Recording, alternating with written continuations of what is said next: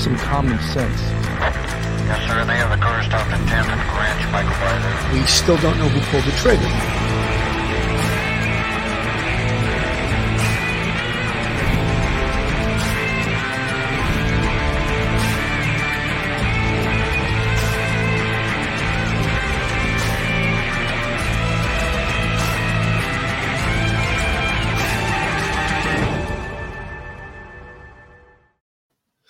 Hello, everyone, and welcome to Police Off the Cuff Real Crime Stories. I'm your host, Bill Cannon, retired sergeant, 27 year veteran of the NYPD.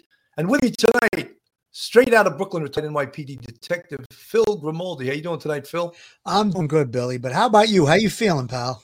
I feel better. I'm getting better every day, a little stronger every day. You know, it's uh, it, it it's a you know, this is three years since my last one, and uh, for you guys that are just tuning in, I had a, a new hip, uh, a, a, right hip, and three years ago I had my left hip, and I didn't remember how intrusive and painful it was, but I'm being reminded now. but uh, you know, you're three years older; it's three years more difficult. But I don't want to talk about me. Let's talk about the show. You know, I really miss so miss doing the show, and I didn't do it for a week. I feel like uh, you know you have a whole friendship base and uh, talking to the the fans, uh, the subscribers, and missing doing this. And uh, Richella Pranzo is a good example. Hello, Richella. And I know Lieutenant Pete's in the chat. Good people. And uh, you know, it's it's just something that once you get a habit of doing you and you don't do it, you, you, you so miss it, you know. And um, we got good things going, you know, Phil and I. We we got we're actually going to um, be starting another channel very soon. That's going to be a little bit different than this one. It's going to basically be real crime stories with Sergeant Bill and Detective Phil. But we're going to have shorter pieces on it. And, uh, you know, we're going to try to integrate it with this channel and uh, have it grow from there. And we'll see what happens. You know, never say never, never try, uh, say no to something different, right, Phil?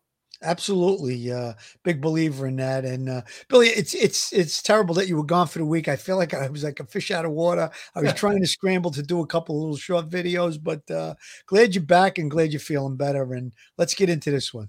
Yeah, you know, we early on. Uh, this is a the um, the Murdaugh family uh, from South Carolina, and they're like a noted uh, multi-million dollar family, maybe billion dollar family that ran the law practice basically in this community for over a hundred something years. In fact, they were the district attorney, besides having their own private law firm. But real, real, real dirty stuff started to happen, and uh, we we ran on this case. I'd say I don't know, six, nine months ago. But it's sort of back in the news. We're just going to touch upon it again. It got a tremendous amount of interest the first time. I, I, think it's sort of waning a little bit. But as the story comes around and you start seeing some of the things that we were talking about at the very beginning, we were right on target with what we thought happened is, in fact, what did happen. Absolutely, Billy. Uh, you know, uh, there has been some updates on this case. For instance, um, his attorney, uh, Alec Murdaugh's attorney, says that he's now considered a person of interest, is what he called him, by the police in the double homicide of his wife and his son. Now, I was watching the news earlier today, and they were talking about a different case, but this a defense attorney said, "Well, you know, I love when the police use that term." A person of interest. They mean suspect. No, no, no. That's the media that started that term for the most part. And Bill and I have said it numerous times. We've called it out. Person of interest is a suspect. Uh, so now he's officially named as a suspect in that. There's so many different things going on with this case, but we'll try to dig into some of them.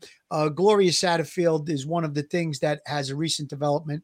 I guess, Bill, you're going to play that. Uh, you're going to play Five that. days ago, yeah. started out as a search in a small Alabama mm-hmm. town, and now it is nationwide. Uh, police in Alabama and I elsewhere. think you got the wrong one, Billy. That's the escaped a dangerous inmate. Oh, okay. I'm also, sorry. a suspected murderer who faces the death.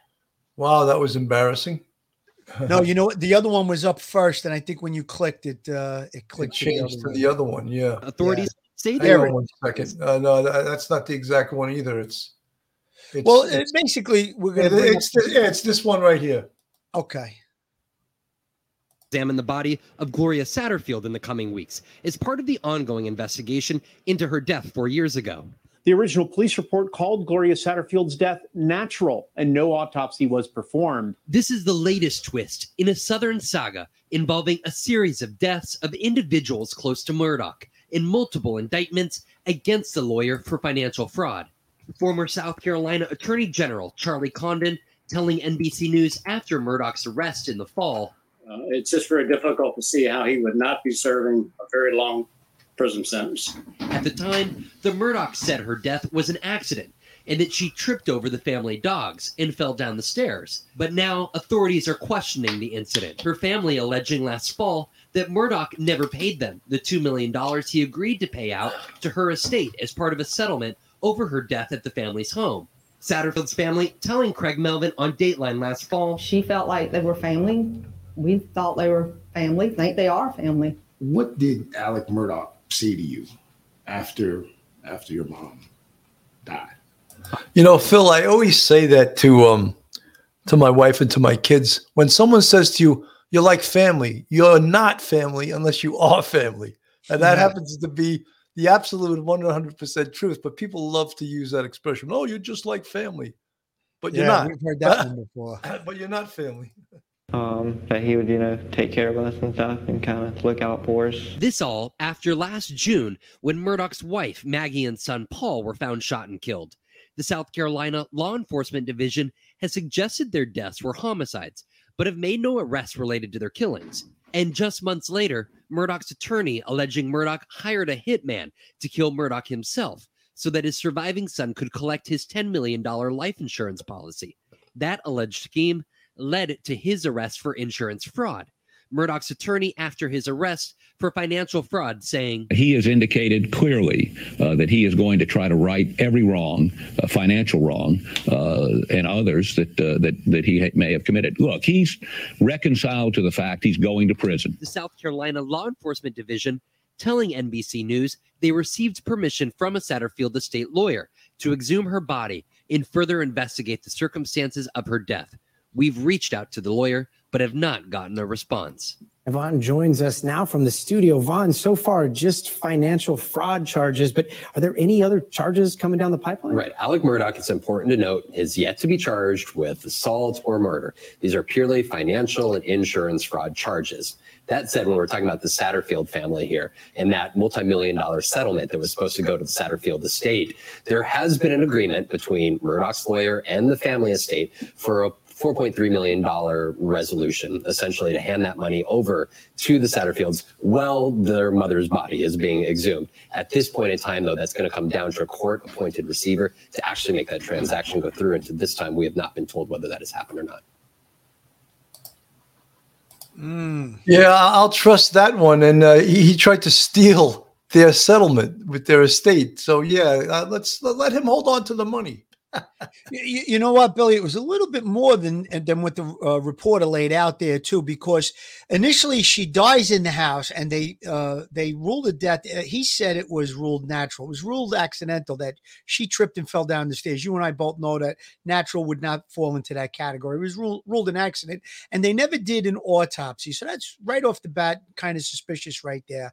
Uh, I guess the uh, the details that were given by Alec Murdaugh or whoever was home in the house, they bought it. They went along with it. Apparently, the uh, medical examiner at the time didn't think that a, a, an autopsy was necessary uh, based on the facts that they were putting forward. So now uh, it takes a lot of uh, information to get a exhumation, uh, you know, past the district attorney's office or the prosecutor's office. So I, I'm sure the family's going to go along with it because they want to get to the bottom of it. But then when they, uh, uh, after she died, he approaches the family and says, "Listen, you guys can sue me. I'll handle it with my friend, uh, another attorney, and uh, you know, I'll, I'll my and Myers, we're going to jump in and handle it. yeah, yeah. he- He got one of his Goombas to basically take the case and sued his own insurance company for the death of this woman falling in the house, which is labeled an accident. So it all kind of makes sense. But then he doesn't give them one penny of the money. He got, I believe he got two or three different settlements. There were checks that he, you know, he he put them into his own escrow account, and then he created another account uh, that had a similar name to uh, these uh, structured settlements go into uh, like a, a, firm, and he created a, a, a similar account with that type of name, and he wound up embezzling all the money. So now they're saying it's only fraud charges. However, I'm certain that based on the fact that there's no stam- statute limitations on murder, they're going to hit him with murder charges on the mother and the son. He's already named as a suspect. And now, if they find something suspicious that they can prove in the Satterfield death, uh, there might be further charges there. Uh, there's going to be a lot of charges that this guy's going to have to deal with 100%. This is where we first started following the case on the screen. Victims of last night's shooting. I don't know what to make of it. Um, real mysterious kind of murder. He's not Don Corleone. There's not some mafia family out there. Somebody stopped to help me, and when I turned my back, they tried to shoot me. The Murdaugh murders, one year later. Hello, and thank you for joining us for a special edition of News 2 The Murdaugh Murders One Year Later. I'm Riley Benson. A year ago, when many of us saw the headline, Paul and Margaret Murdaugh killed, we didn't know what to think, who was involved, or how deep this case would go. Now, that same name, Murdaugh, conjures images of crime scene tape, murder investigations in courtrooms. Today, we're going to take a look at the rise and fall of Alec Murdaugh, as well as the victims he's accused of taking advantage of, and where the murder investigation into his wife and son stand now. We want to begin our look back with a timeline of events laying out how we got to where we are now. June 7, 2021, a year ago today, Paul and Margaret Murdaugh, members of the widely known Murdaugh family, were brutally murdered what followed, few could predict the unraveling of a family involving death, millions of dollars in missing money, and dozens of criminal charges, leaving us with more questions than answers. Tucked away in the low country lies a sleepy little town where fewer strangers and things are mostly quiet, away from the hustle and bustle of South Carolina's cities and beaches. It all changed in the matter of a few hours on June 7, 2021.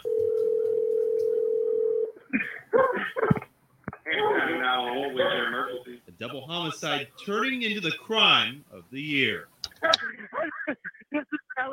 A call for help just after 10 p.m. Please hurry. Alec Murdaugh says he arrived home at his family's sprawling hunting property, finding a gruesome scene. I need the police to answer immediately. My wife and child just got badly. 22 year old Paul Murdaugh and his mother Margaret Murdaugh were the victims of last night's shooting. That shooting occurred down this long driveway you see behind me. There's a shed. That's the general area those bodies were found. The South Carolina Law Enforcement Division would lead the investigation. In the days following, investigators said there were no suspects, but also no threat to the community. It was an eyebrow raising statement for some, while others questioned exactly what happened behind these Colleton County gates. It tells me they made a pretty quick uh, determination that this was a targeted killing, that the killers were only interested in these two victims, um, that it was basically a professional assassination. Few details released about the shooting. Did you come home and find them? I've been gone. I, I just came back. Car towed from the property, and two guns were used in the shooting. Paul was shot to the chest and head with a shotgun. Maggie's death certificate still hasn't been released. I've been up to it now. It's bad. Nobody's, they're not, neither one of them's moving.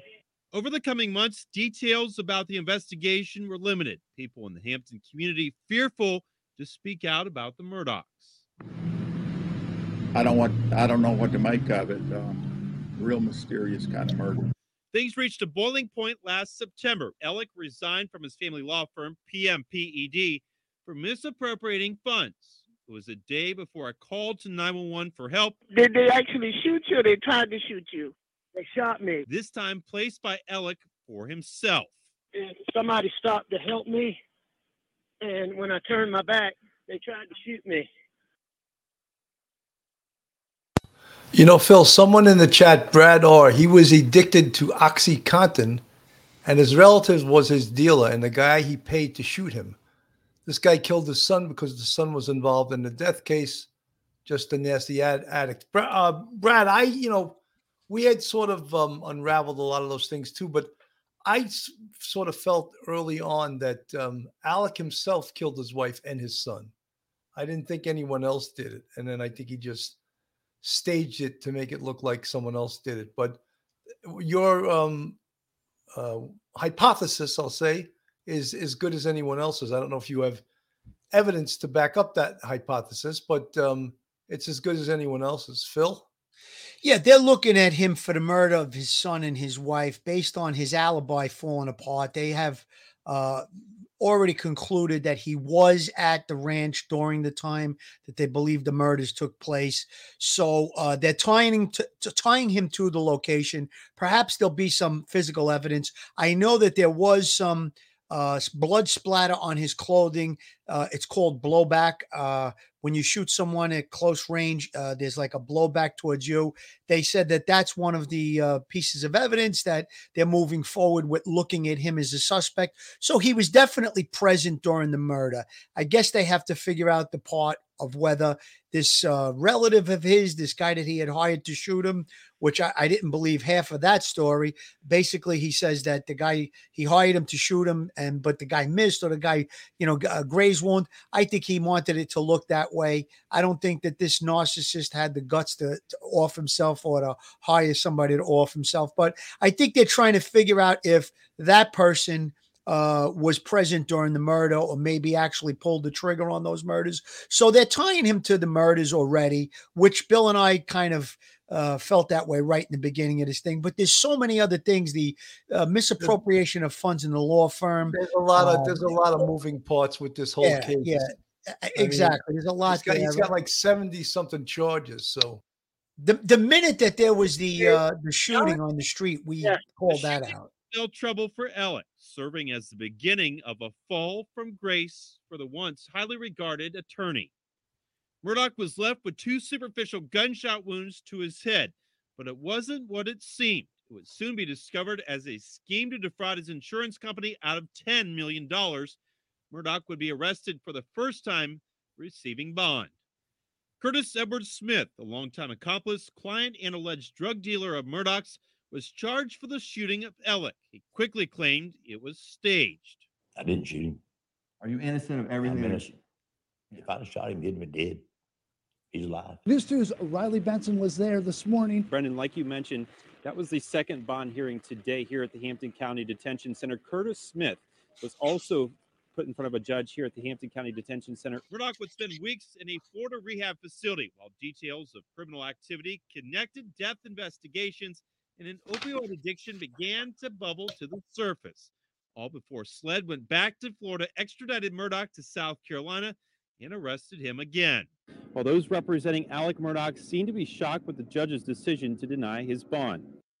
With mounting allegations of financial crimes, Murdaugh's attorneys made clear their client wasn't entirely innocent, but he had no involvement in the double murder of his wife and son. He's not Don Corleone. There's not some mafia family out there. If there is, then I challenge Mr. Waters to indict him. By the end of 2021, Murdaugh faced dozens of charges, carrying more than 100 years in prison if found guilty, going before a judge who says Murdaugh remains a threat to himself and the community before setting a record bond. Of course, Paul and Maggie Murdaugh, not the only deaths tied to this family. The investigation also shedding light on other alleged victims, including their former housekeeper who died at the Murdaugh's home and a teenage girl who found herself out on the boat with the youngest of the Murdaugh family. What bridge is Paul? What bridge is this? A chilling 911 call on a cold January night detailing a night of heavy drinking for a group of six underage friends. What bridge? 911, where's your emergency? Hello? Police, fire, ambulance? We're in a boat crash on Arthur Street. A boat allegedly driven by grossly intoxicated Paul Murdaugh, traveling at high speeds, crashing into a bridge near Parris Island.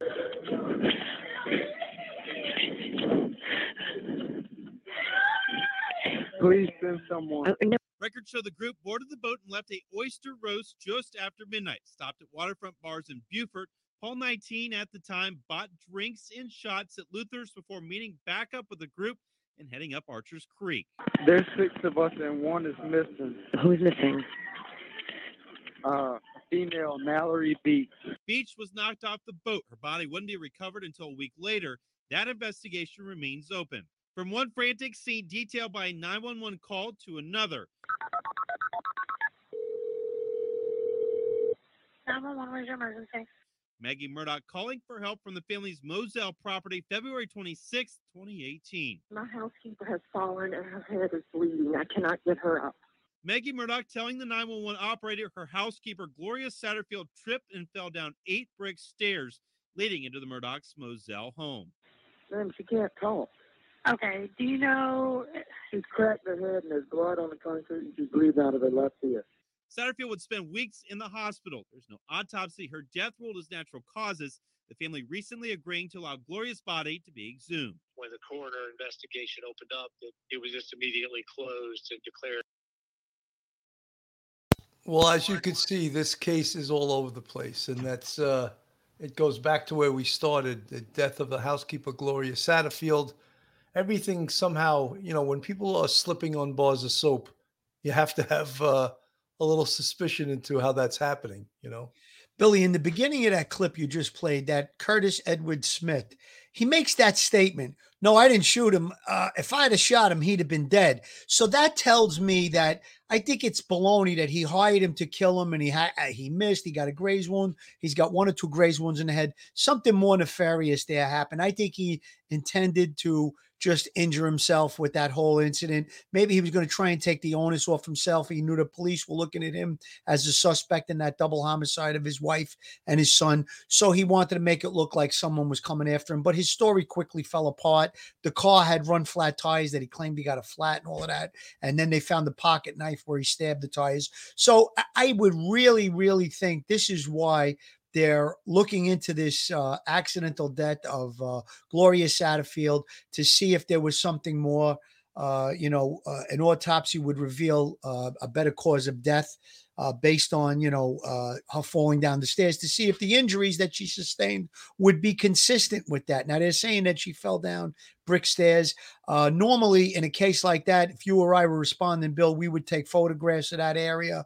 Uh, if we felt it was suspicious, we'd have crime scene respond and do their thing. You know, they would do uh, take all kinds of samples if there was any blood evidence or anything like that. So I don't know that that was done since it was ruled.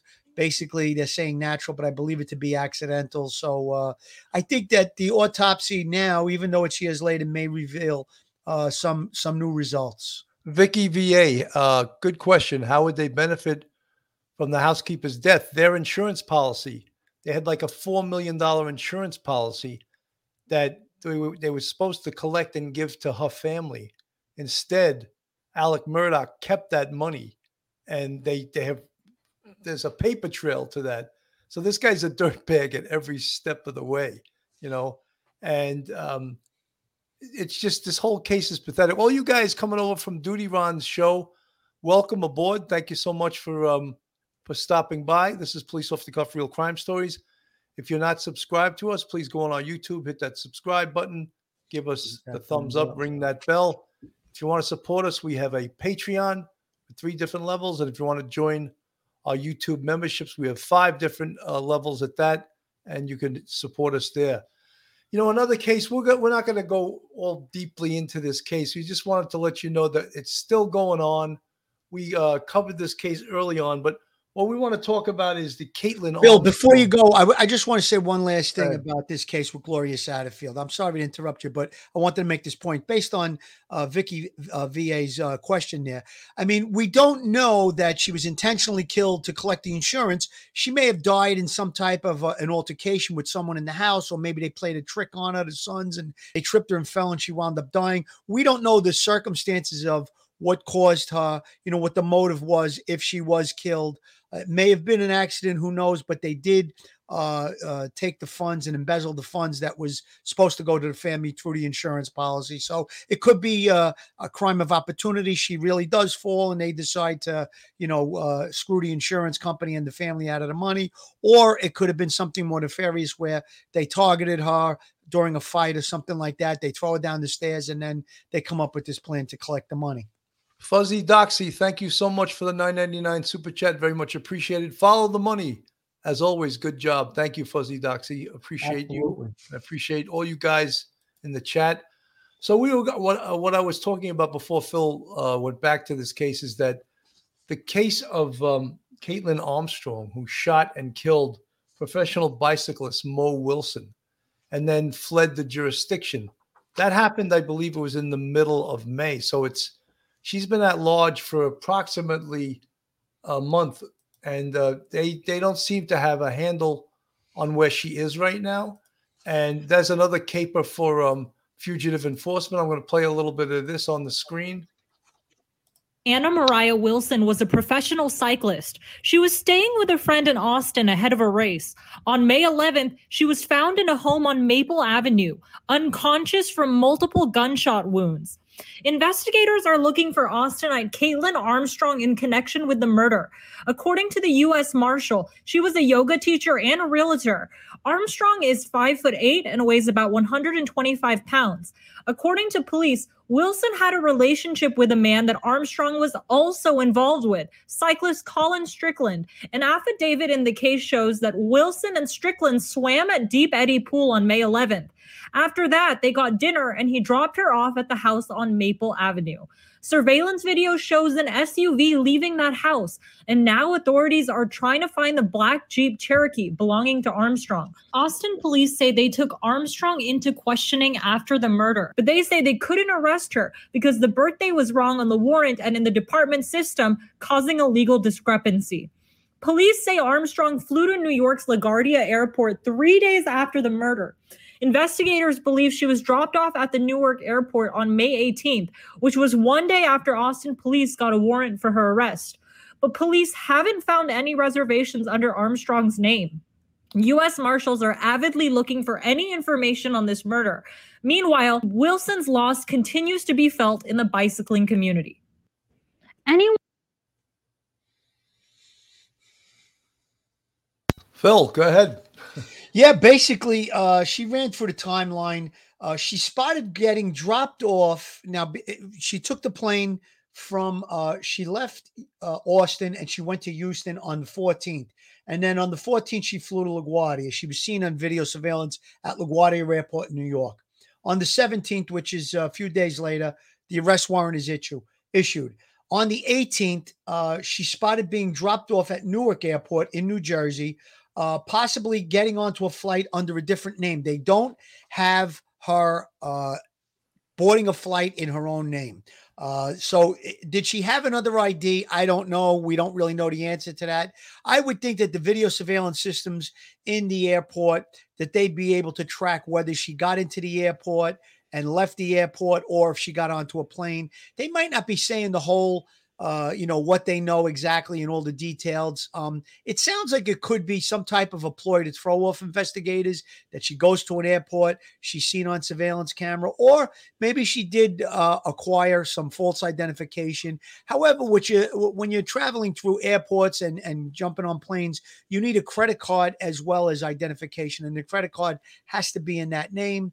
Uh, usually there's all kinds of checks and balances then when you go through security. So it's unclear if she actually did board a plane. She may still be in that area, but it does sound like she has some type of assistance in this case because, you know, you're not going to, uh, unless it was super planned. I mean, you know, stockpiling money and and and identification and all these different things. If it was planned in that manner, maybe. But it sounds like this was a spontaneous act where she shot this girl and then she was questioned by the police and then she was let go based on the information that they said in that report that the warrant uh, had an incorrect date of birth or the warrant was expired, whatever the case may be. They let her go, and then she goes into the wind in the next day or two. So um, it sounds like she's got some type of uh, a safety net here that somebody's helping her. Uh, I mean, you need cash and you also need credit cards. You can't stay in a hotel room in these days in, in any kind of a, a real, you know, a regular hotel without having a credit card and ID. That's post 9 11. So, uh, where is she and what she's doing?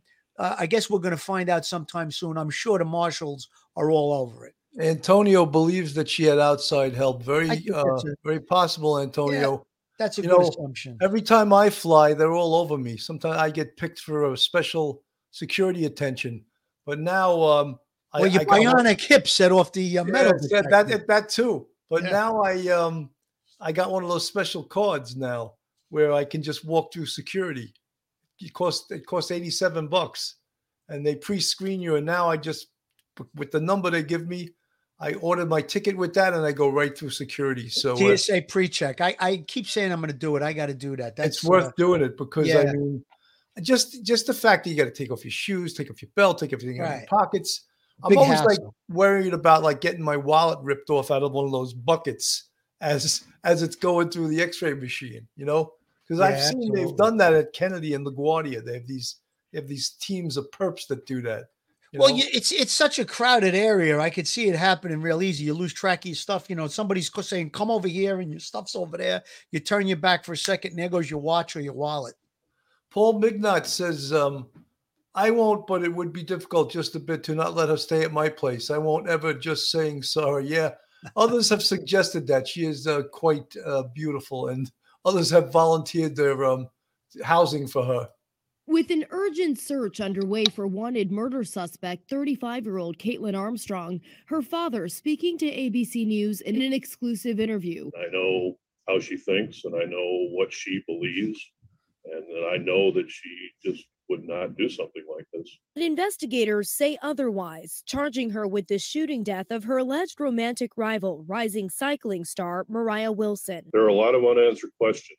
We love you, Katie, and we are going to figure this out. According to court documents, Armstrong's boyfriend, Colin Strickland, told police he was briefly in a relationship with 25 year old Wilson last year. Investigators say Wilson and Strickland, both pro cyclists, met up on May 11th. Police say they went swimming together and had dinner before Strickland dropped Wilson off at a friend's home at approximately 8:30 p.m. A short time later, police say this surveillance camera captured a dark SUV matching Armstrong's Jeep Cherokee approaching that apartment. Her friend later finding her on the bathroom floor with a gunshot wound. it's so incredibly painful for such a tight knit community. And my reaction is just pain and heartbreaking. For days now, no sign of Armstrong. She was a realtor. Uh, she was a yoga teacher. Uh, so she had personal relationships here in the Austin area. Uh, we hope that eventually, if she had some type of plan, that maybe she would reach out to those associates and we would receive a tip based upon that. When detectives told Armstrong the surveillance video made things not look too good, they say she nodded her head up and down as if in agreement. That's when investigators say she asked to end the interview and was allowed to leave. The next day, Armstrong's social media accounts were wiped clean, according to the arrest affidavit. It seemed that uh, there may have been some investigative mistake in this case, but uh, we've been accused of pointing fingers at law enforcement a lot, so I'm not going to do it in this one. But they're just uh, let it be known that the potential that there was an investigative mistake, maybe a wrong call that they shouldn't have let her go. I have a problem with this guy, Colin Strickland. He just seems too uh, too innocent. Like he had nothing to do with anything. He skates out of this. He's the fair-haired boy. Uh, you know, I wasn't having I wasn't having an affair with her. You know, I only kissed her once. You know, one of those guys. Yeah, well, there was uh, definitely a relationship uh, back in October for I think about three weeks where they uh, dated, and uh, supposedly um, Caitlin got uh, wind of it. And when she was told about this uh, this three week affair, that she was so enraged, she was actually shaken. So I think the rage built in her, and when she found out that uh, he wasn't where he was supposed to be, he actually sent her text mes- messages uh, saying that he was somewhere else, that he wasn't with um, Mo, as we call her, uh, Mar- Moriah Wilson, that he wasn't with her. He said he was somewhere else, and she figured it all out. And again, there goes the rage. And then she goes to the house. The truck is seen there right around the time that the gunshots are heard, within a couple of minutes. So, uh, and then she she has a, uh, I believe, a 40 caliber handgun. Um, and they said that uh, the gun is the match to the ballistics that was recovered from the victim. So again, uh, is uh, is Colin involved in this? Could be uh, possibly. They seem to clear him rather quickly in the beginning. Uh, I don't know if he had a very solid alibi about where he was during the time of the murder, but that still doesn't clear him 100%. He could have been involved in the planning and stuff. I mean, you know, I don't really know. It sounds like it's doubtful that that's the case, but uh, he did seem to go into the wind when uh, when um, uh, Caitlin went into the wind. So again, uh, he, he should be being looked at. You want to cross your your T's and dot your I's in this case. Vet Girl, uh, RW Bus, thank you for the 1999 super chat. What does her birth date have to do with the warrant? Apologies, but not sure about that. Thank you. What th- that has to do, vet girl, is something called fruits of the poisonous tree doctrine. And that's what the detectives were thinking in this. They were thinking that if any part of their paperwork of the warrant was incorrect, that any evidence they could collect pursuant to that warrant could be thrown out because of the fruits of the poisonous tree doctrine. It's called the exclusionary rule, and that's why. Uh, that's pretty Bill, good. putting on your Joe Murray hat. Very good. Very I good. put on my professorial robes right there. I pulled it out of nowhere, you know. But, but that's exactly uh, the case that, you know, if, if something is incorrect on that warrant, they hold her and she makes a full confession. That could be very, uh, get thrown out in a New York minute. So uh, yeah, they had to Exactly. dot their I's and cross their T's. I guess that's why they allowed her to uh, walk out and uh, thinking that she was going to be easy to get. I don't know, maybe uh, if they did some surveillance on her or not. Doesn't seem like they did. But, uh, you know, uh, basically people have civil rights and uh, the law says that unless they're, you know, you, they're arrestable, you can't hold them. She has to leave and they let her go. the track, lost the footprint in the sand when she landed there at LaGuardia Airport. Yeah, if, if Caitlin is out there watching or anyone that is helping her, you know, we ask you to come forward. Uh, have Caitlin or Caitlin yourself surrender to authorities. Uh, it's just a matter of time. We're constantly working day in and day out. Uh, and we'd like to s- safely bring you into custody so that, uh, you know, you'll have your day in court and uh, you'll be able to tell your side of the story. Hello and welcome to True Crime Rocket Science, the most authentic. The heck Sorry, was that? all, all of a sudden, I, I didn't realize that was part of that. I would not use his material. It was another podcaster, and if uh, he listens, I apologize. I'll be getting with a hit with a copyright thing on that. I didn't realize that that wasn't his footage. That was from a news reporter, but he put it on his podcast. So I'm not going to use what he has on the podcast, but in any event, you know, she she's in the wind, and pretty much she's wanted for this shooting. And were there mistakes made? Yes. Is she a professional criminal that will be able to stay at large or escape this dragnet forever? No. But you know something, people have stayed unapprehended for a long time. Yeah, obviously, uh, if she did some planning and she has some funds, sounds like she can get a job uh, in a gym or a fitness, uh, you know, facility. Uh, you know, she's a, uh, a yoga instructor. Perhaps she could be a personal trainer. So if she does have another identification, she can actually, you know, blend in with everyday people. However, she'd have to change her appearance because she does have that bright red hair. I think she's got a certain look that uh, kind of stands out. And uh, maybe she already did change her appearance. We don't know. Uh, it doesn't seem like she did based on the information from Newark Airport. I think if she did change her appearance, they would have said that. They're pretty certain that she was at that airport. So, again, uh, with all this uh, surveillance technology, video technology, uh, in this day and age in an airport, I think they're going to pretty much figure out what she did, what her movements were. Uh, so I don't think she's going to be throwing off investigators if that's what her goal was. But uh, and they they're not saying whether or not she did or didn't get on a on a plane. They said that she didn't get on a plane with her real name. However, she may have had the ID, like we said, and she may have left from LaGuardia, uh, from Newark. I think that's unclear at this point.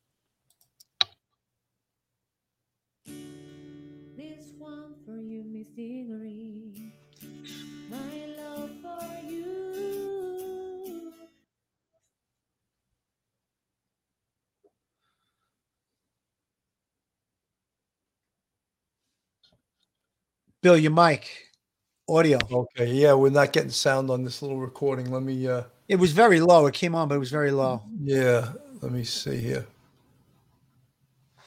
We will remove The wonders of live broadcasting. No, I'll try. I'll try it one more time. If it doesn't come up, the sound doesn't come up, then I'll I'll 86 this and we'll move on. Let's see. Okay, there we go. Your face reminds me of being like me. Something's I volume, Billy, volume. You're muted.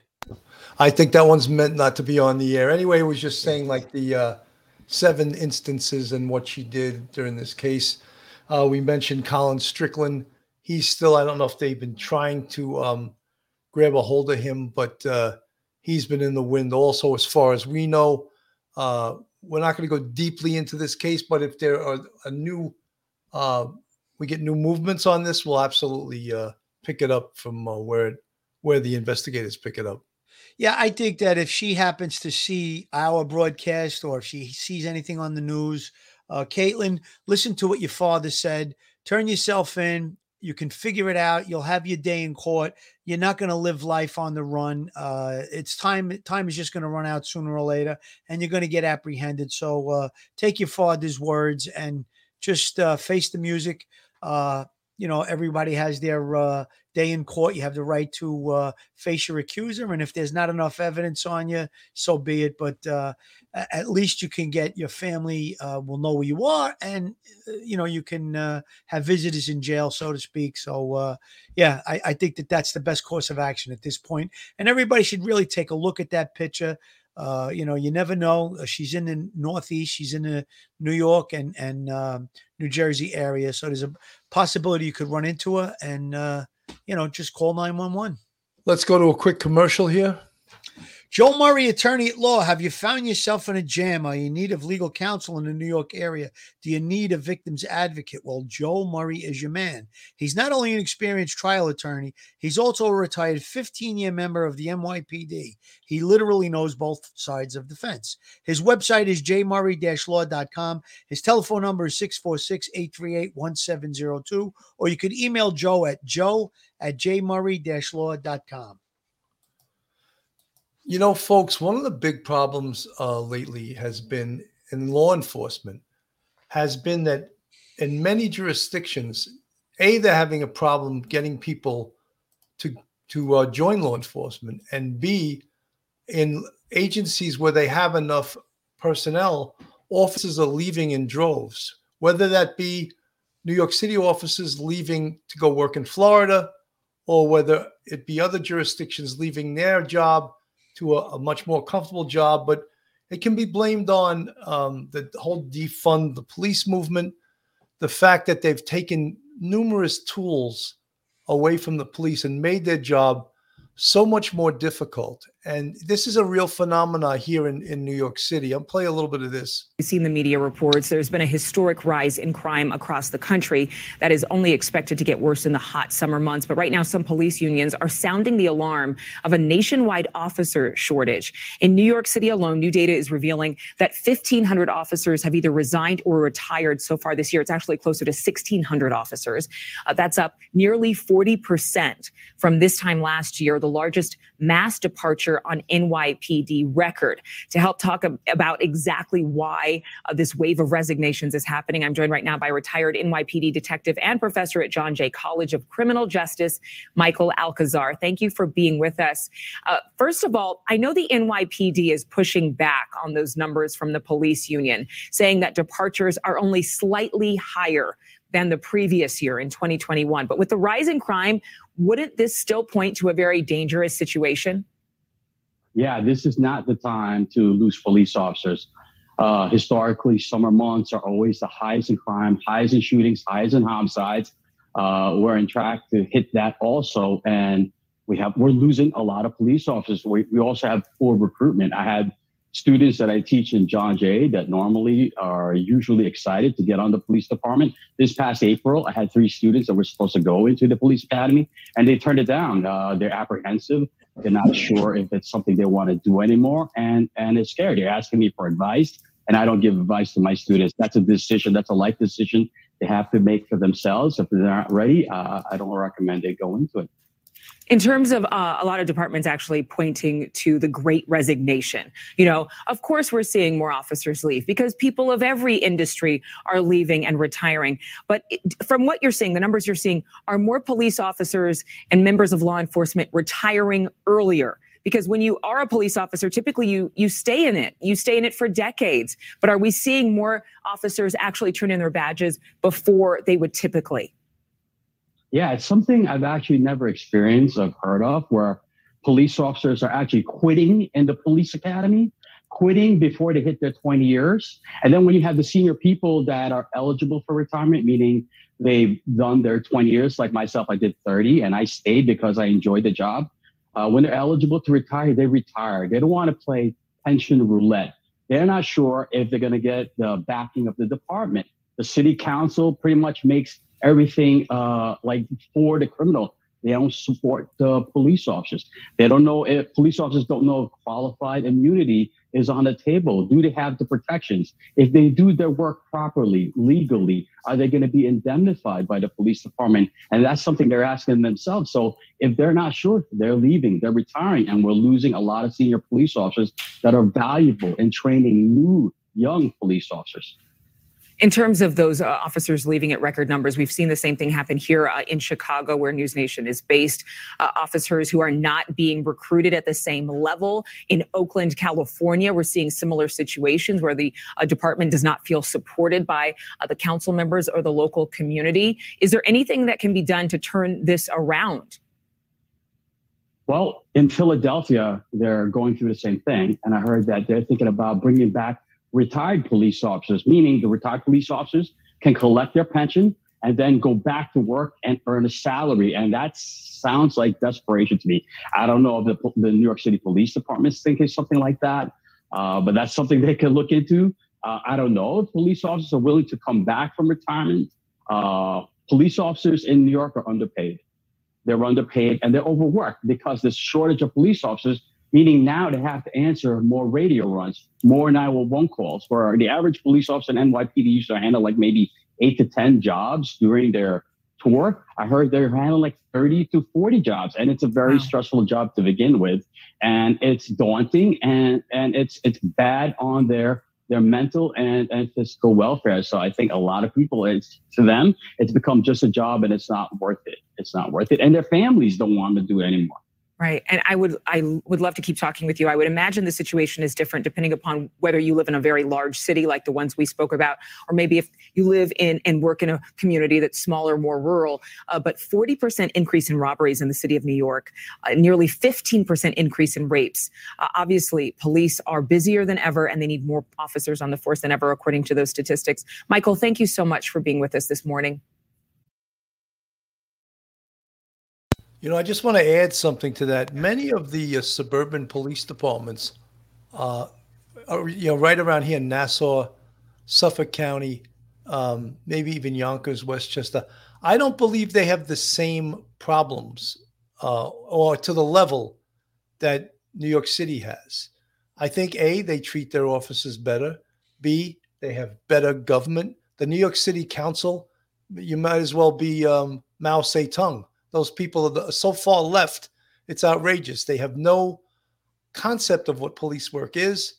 Every possible tool they can take away from police, they take it away. They made this insane law called the diaphragm law, where if a police officer puts his knee on the back of a perpetrator in the course of an arrest, he can be arrested. She, he or she can be arrested for a- an assault misdemeanor. I mean, that is just total. I mean, where did these idiots get this idea? And you know, I, I have a good idea. All politicians that make these laws, all security, all armed security should be removed from all politicians. Let them walk around the same city that civilians walk around with no protection. Meanwhile, they're getting police protection. Take it away from them. They don't need it. They obviously don't need it because the city's so safe, you know. And he, he mentioned even the um, well, he didn't even mention bail reform outrageous, just totally outrageous. These decarceral policies, which means not arresting people, not putting people in prison or in jail. There being no teeth behind the law, no punishment behind the law. Give them programs, send them to counseling. This is really feel good nonsense that does not solve your crime problems and makes the job 10 times harder for that police officer when he arrests someone and the next day he sees the guy back out on the street, arrests him again, and sees him out on the street the next day. It's it's just such a pathetic situation. And I don't blame officers for leaving, but as I said, some of these suburban police departments, I think they do it a lot better than New York City because the politics favor these suburban police departments. Billy, uh, I'm just going to back up the point that you just made. When we had Patrick Ryder on, the police commissioner of Nassau County, when that diaphragm law first went into effect, he told his officers, now we border Nassau County in Queens. So he told his officers, no longer can you go into the city to make an arrest. So if someone is running from the police and they're in Nassau County and they go over the border, he was stopping his officers from going after them because if they start a struggle and they put their knee in the guy's back or they uh, compress the guy's chest while they're handcuffing the guy in, in, a, in a struggle, uh, you could be charged with a, a crime. So he he was actually stopping his officers from going into the city to apprehend uh, perpetrators of uh, specific crimes, uh, whatever it was. So uh, that's uh, just a backup to show that. Listen, uh, if you back the cops up, I'm not saying if the cops do something wrong, flagrantly wrong, if they kill somebody when they shouldn't have, that you back them up. That's not what I'm saying. But if the if the cops are out there doing their job and they're doing the dirty work and they're making arrests and they're bringing crime down, you have to back them. The the, the laws don't back the police officers in New York City. The politicians politicians in New York City do not uh, back the police officers. So again, uh, you have a, No, not only do they not not only do they not back them, they're antagonistic toward the police. They dislike the police. We had this clown mayor for eight years, De Blasio, who actually sided with the protesters in the protests. Sided. Can you imagine a mayor that sides with the protesters against the, his police force? That's outrageous. Absolutely, Billy. And anytime there's any kind of a questionable incident involving the police and, and civilians, instead of uh, uh, taking a side immediately, like de Blasio did on numerous occasions, you have to call for calm and wait for the investigation. There are checks and balances within the police department, internal affairs. You got the prosecutors. Uh, police involved shootings are now investigated by the attorney general of the state. So wait and let's see what the investigation reveals, and the chips fall where they're going to fall. And that's the right way to do things and call for calm instead of accelerating these insane uh, protests and all this outcry for defund the police. It's all a bunch of nonsense. And Bill, real quick, right before we went on the air, I sent you a video. There was actually a shooting outside of the 81st precinct where they were shooting over police cars right in front of a police station. They're not afraid to get into gun battles on the street. It looked like gangbangers. It's All, all of a- created, all created by politicians, all of it. Absolutely. 30 million interactions between law enforcement and Americans on an annual basis. But everyone's focused on the 3% results in some type of force and the less than 1% where a gun is actually drawn. Because of the advent of the body camera, we think we know what a law enforcement officer goes through. We don't. But that's why we're here with the Nassau County Police Department, one of the top police departments in the country, to talk with Commissioner Pat Ryder. Commissioner, thanks so much. So you have police reform being discussed at the highest end of Washington. Bipartisan agreement, something's coming down. There's a lot of yeah, there's a lot of reform that is good, and we we can always adjust. We can always do better. But a lot of times when you take the tools away from officers, officers get hurt. We're going to show you the training that our officers go through daily in different tactical situations and, and scenarios out there in the street. And hopefully you'll get a better understanding. You'll get the truth, as you said earlier, about what we go through.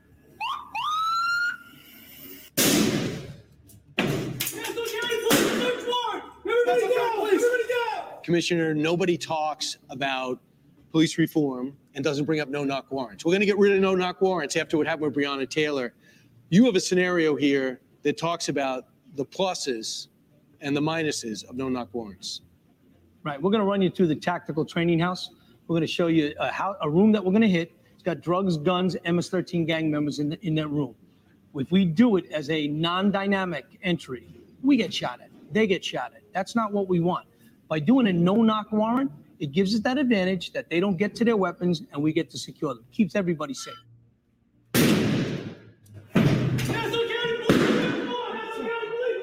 Who is that?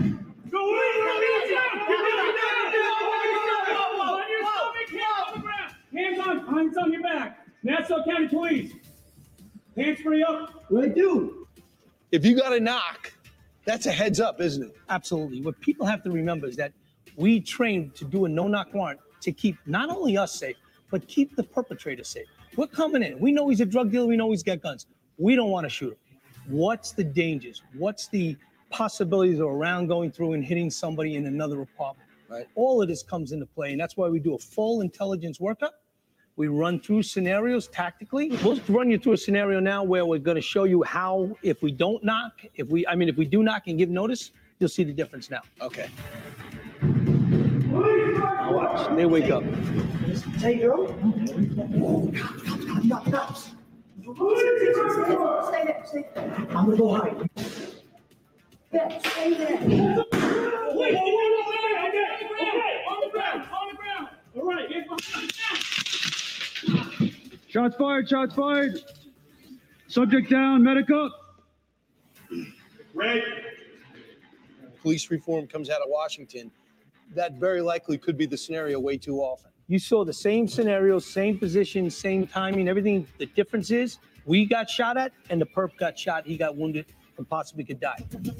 Every training scenario that we have is an event that happens somewhere in the country, some law enforcement interaction. We learn from our mistakes. It's, history teaches us to do better. Another scenario that you've brought to our attention you've been surveilling what could be drug or gang uh, activity. You've been watching this for hours. You're waiting for someone to come out. This way, you don't have to put everybody at risk and go in.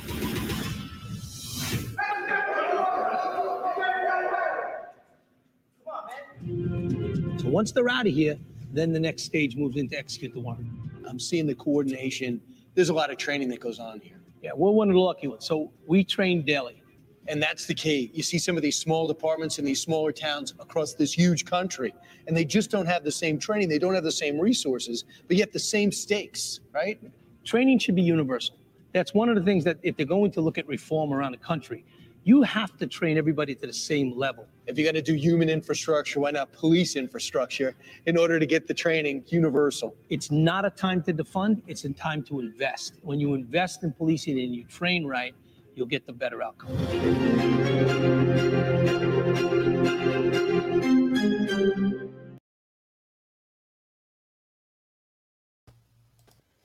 Great. You know, we had him on our show. Mike, folks. Billy, Mike. Yeah, I'm on. Uh, we had him on the show, and Patrick Ryder, great guy, former NYPD cop, great police commissioner. We we discussed some of these same issues that he's discussing in this video, and uh, we spoke about the uh, Texas shooting and the fact that uh, you know we, as we all know, the police didn't go in as young kids were getting murdered by the active shooter, and he he talked about the training and he talked about many things. And he really didn't want to give a beating to the police department to beat them down. But a lot of this is training. And, uh, you know, I had mentioned that politicians always like to point to training. However, they never want to come up with the money because training costs a lot of money.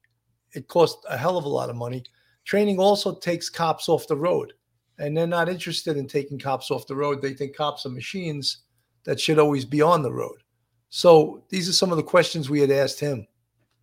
Yeah, he's an impressive guy, as you could see. Uh, as a police commissioner in Nassau County, he's doing a hell of a job. I had no idea you were going to play that tape, Billy. I didn't know what you were going to put up, and I brought him up two times in conversation tonight. He's really uh, a very hands-on police commissioner. Tip my hat to him. Uh, excellent, excellent uh, job that he showed uh, about no knock warrants. And uh, when we had him on, we are talking about the Uvalde thing. He made some terrific points that uh, he used statistics basically that some of uh, most of the shootings in schools happen in two to three minutes, and the response time is three to five minutes. So he wanted to say, uh, bring out the point of of uh, slowing down the shooter, so that way the police could get there, interdict them, and and stop the threat. Unfortunately, that didn't happen in Uvalde, Texas, but he did bring up a lot of good points of uh, what different ways to slow down the shooter by hardening the targets, different things like that. So uh, I think that uh, he really should be uh, he should be up on the hill testifying in front of Congress about what to do about uh, these school shootings and and and these mass shootings. You know, Phil, that's part of the arrogance of politicians. They don't want to listen to experts. They they think they are the experts. Exactly. They make the laws, they are the experts, but they are not the experts. Most of them don't know what the hell they're talking about. As is seen in the big cities when these idiots in city councils make these laws that are just outrageous, they hamstrung the police and they endanger the police. You need someone like Patrick Ryder standing up in front of Congress and talking about the same things he spoke about tonight and talking about the same things he spoke about on our show in regards to uh, responding to active shooters. Unfortunately, most politicians today they have knee-jerk reaction to things that are happening in media only for one reason to get reelected, to stay in office, to keep the cash cow giving them money. That's what their agenda is, both Republican and Democrat. I have no uh, you know, I don't I don't play one side or the other. I am for common sense politics. You don't see much of that today. Uh, some of these politicians that are talking about outlawing guns and different things, they don't even know which end of the gun the bullet comes out of. They're they're just completely moronic to firearms. You have an expert like Patrick Ryder, like you said, someone like that should be up there giving ideas and then come together with a solution to some of these problems. I think that uh, he wasn't even so much in favor of having uh, an armed person at the schools uh, throughout the country because he said if someone really wanted a plan, they take out the guard by uh, sneaking up on him or whatever it is, and now they have another gun. So he wasn't so much in favor of that, but he was in favor of hardening the targets. I think that's very, very critical in the uh, mass shootings and the school shootings in this country. 100%. Folks, that's about all we have for you tonight. You know, we threw this show together. We're trying to get back on track to doing a couple shows a week. I was down for a week. Uh, I hope you guys enjoyed it. Um, we try to bring you informative uh, information from the point of view of the police. And uh, guys, I just want you to have a great night and uh, stay safe out there. Stay safe, everyone, and Billy, feel good. Thanks, man.